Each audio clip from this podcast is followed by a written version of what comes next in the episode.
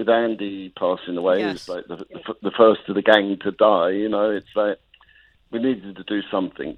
And I actually said to Robert just before Andy passed away, I said, "Look, we're not immortal. You know, uh, this may be you know a good chance for us all to get together. You know, or most of us anyway. You know? And uh, you know that, that's what it felt like to me. You know, it was like it was like um, not the high school reunion, sort of actually, really the high school reunion. That's what it was like.